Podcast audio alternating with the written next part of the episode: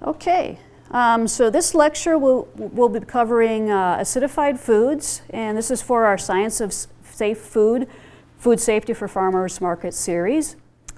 And principles of acidified foods. Again, we're going to have a similar outline, uh, covering a little bit of the history and then working through our definitions and some of our regulations. So I'm starting out with a question. Why do we need to preserve food?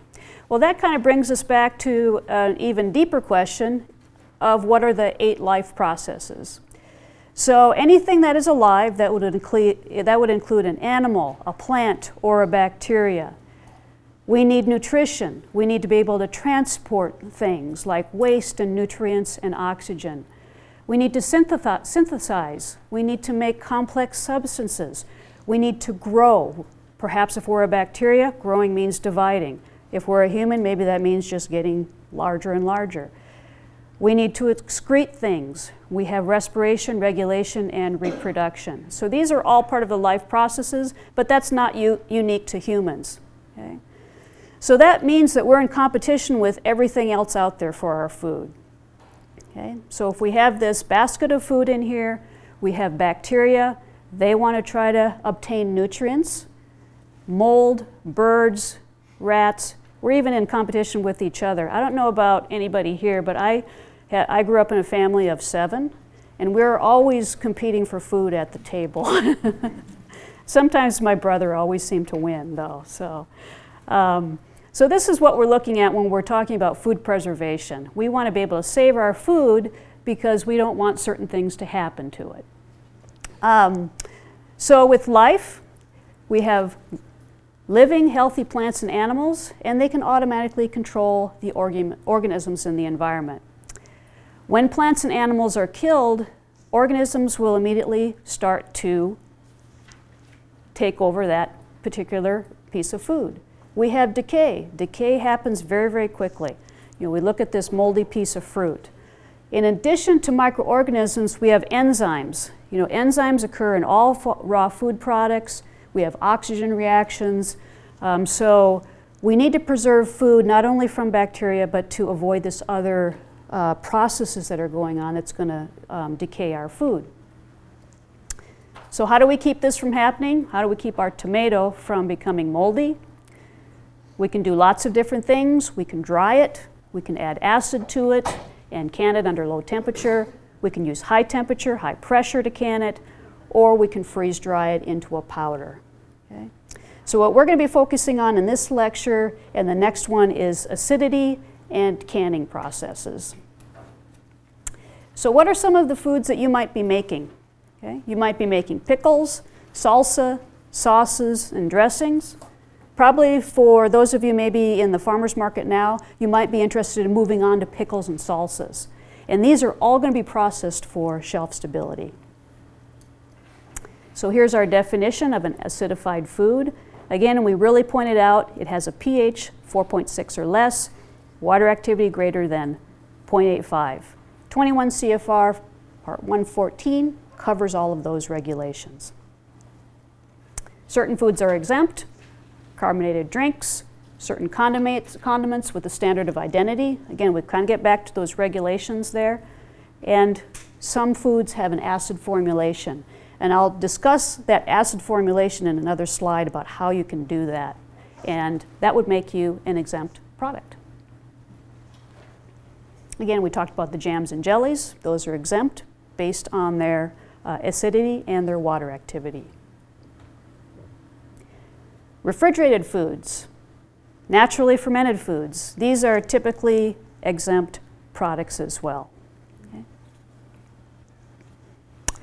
These are, now we're getting into the guys that are going to have to be regulated. And you're going to have to go a little bit further uh, to make sure that these are going to be safe and they're going to follow the regulations to be sold. So these would be pickles, relish, salsa, anything that has a low acid food that's been acidified using vinegar or some type of an acid food like, a, like, like tomato sauce. So the basis of all of this is pH and acidity. And since this is called the Science of Safe Food Workshop, that means we have to throw some science in here. Um, so pH itself This is a symbol that's used to designate the degree of acidity or alkalinity. It's a measure of the free hydrogen ion concentration. Okay. So the lower the pH, the higher the acidity. And if we look at our little chart here, 0 to 4, 0 to 5, these are all in the acid range, okay, in terms of acid foods. For acid foods, the cutoff is 4.6. Everything below here it would be considered an acid or acidified food. All of our low acid foods would be above that level. So it's a hard and fast cutoff. With this particular chart, it shows a little bit more in depth about how the pH and hydrogen ion concentration are related to one another. And the main thing I want you to take away from this slide is that the pH scale is based on a logarithmic scale. Okay? So if you look at these numbers, okay, as you get higher and higher, you see that number gets, gets lower and lower. The main point behind this is in this next slide is when you're moving from one pH to the other, for example, moving from a pH of 6 to a pH of 5, you're going to be moving by a factor of 10 in terms of the increasing acidity. Okay? If you're moving from a pH of 5 to a pH of 4, again, you're 10 times more acidic than pH of 5, but you're 100 times more acidic than a pH of 6. Okay, so by a factor of 10, you're going to be increasing or decreasing as you move through that pH scale. Most of your low acid foods that are below 4.6 are going to be your fruit products, obviously because of their acid content. Above 4.6 is going to be your vegetable type products. And one comment about buffering capacity. So this is the ability of a food to resist a change in pH. So this is where you have to understand about the nature of your product. If you're pickling vegetables, they're much more easy to acidify than say a meat product. So you might have to add more acid to make sure that that entire product becomes acidified. So determining pH can be done by two different ways, and we have some demonstrations down in the lab. We'll kind of let you walk through after the, the seminar is done. Um, you can use colorimetric methods or electrometric methods. We have these little pH strips. Does everybody remember those from high school? My high well, I won't say when I went to high school, but um, we use those in, in high school, kind of fun to play with. Um, these are actually allowable under the law, but only for products that are under a pH of 4. Okay. When you have solid product, is anybody here doing pickles? If you, when you have a solid product like that, you have to measure both the liquid portion and the solid portion. And the way you do that is you can measure the liquid pretty easy, but you take that solid portion and you'll have to blend it up. And then you can measure that uh, pH of that particular portion as well. Okay. Large price range for these devices, anywhere from 80 to $1,000. Um, little handheld one, nice benchtop one. Um, if this is going to be part of your critical control points that you're going to be measuring, I'd probably get something uh, middle of the road. You know, don't get the cheapy one, but you probably don't need the high end one either. You know, a few hundred dollars, uh, good investment for, for producing these types of products. Acidification procedures. Um, number three up here that I have is probably the most common one um, or excuse me, uh, number two, direct batch acidification. So this is where you have a big vat and you're acidifying the entire product together and then dispensing it out and bottling it later. Okay? There's other ways to acidify, but that's probably the most common for um, people producing these products. So I touched on formulation a little bit. Um, how is a product considered exempt from these regulations? The basic rule of thumb that the FDA looks at is the, the 10%, I call it the 10% rule. If you have less than 10% low acid foods in that product, then it can be considered an acid food and exempt. Okay? The other thing that it looks at is the pH. So if that resultant equilibrium pH doesn't differ that much from the final product, then it can really be considered um, excluded from the regulations. And I'll show how this works in the next couple of slides. So if we have a product, um, we're making an applesauce made from fresh apples and fresh, or, and fresh dates. Our apples have a pH of 3.4. Our dates have a pH of 4.7. That's our low acid ingredient. It's above 4.6. Okay? Our finished product equi equilibrium is 3.5. Okay? So our final product is below that 4.6, so we know it's probably an acid or an acidified food.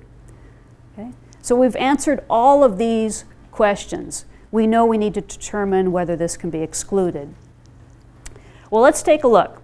In our recipe, our low acid ingredient, the dates, that's 2%. So number one, that's less than 10%. So we're good there. Now we look at our pH. Okay. So we take the pH of our apples, and that's 3.4. We put all of our dates in, we mix it up. pH is 3.5. That shift is 0.1. Okay, so according to um, some of the rules and some of the documents out there, it's not significant. So that satisfies our criteria number two, so it's excluded. So it's not going to be covered. We can make this product without filing a process with the FDA. We heard a little bit about spores this morning. Um, the main reason that we acidify these products is we want to prevent those spores from germinating and producing toxin. So we use acid to prevent that spore from germinating, but we also use a mild heat treatment to kill any growing or vegetative cells as well. Okay. This shows, uh, shows it's a little bit similar fashion over here, we have our high acid foods and fruits. Only a mild heat is needed plus the acid. Low acid foods, we need a high heat to kill off those, those spores and the vegetative cells. When you're working with acidified foods, um, the lower the pH, the less heat is needed to preserve that product. Um, so depending on your pH, you may need um, less heat or less time. For the higher pH products, you might need more heat and more time to make a shelf-stable product. There's two basic methods for producing uh, acidified foods. The first one is a hot fill hold, where you're taking the product, you're thermally processing it, like in that batch that we talked about, putting them into containers. Here I have a little barbecue sauce container closing it and doing a jar inversion. So what's going to happen is that jar inversion is going to sanitize that headspace and lid with that hot liquid that you've, that you've used. Processing method two is a pasteurization method. And so this is where you are filling product into containers, sealing it, and then thermal processing. So this is your water bath method, essentially. Okay? Adding the product into the container, closing it, and then processing it by heat. So that's going to sterilize both your container plus your product together. So if you're covered under FDA regulations, um, things get a little bit more stringent.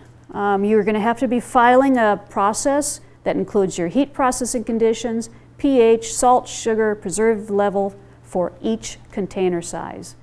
And this is known as filing a scheduled process. Um, and this is one of those products that needs to have process authority review, and then they will send you back information on the important parameters that ne are needed to file that process with the FDA. So here's two resources, um, two NebGuides, uh, one on acidified foods, one on selecting a pH meter if you're just getting started. So a couple of different resources there in the same location as the fruit jelly NebGuide.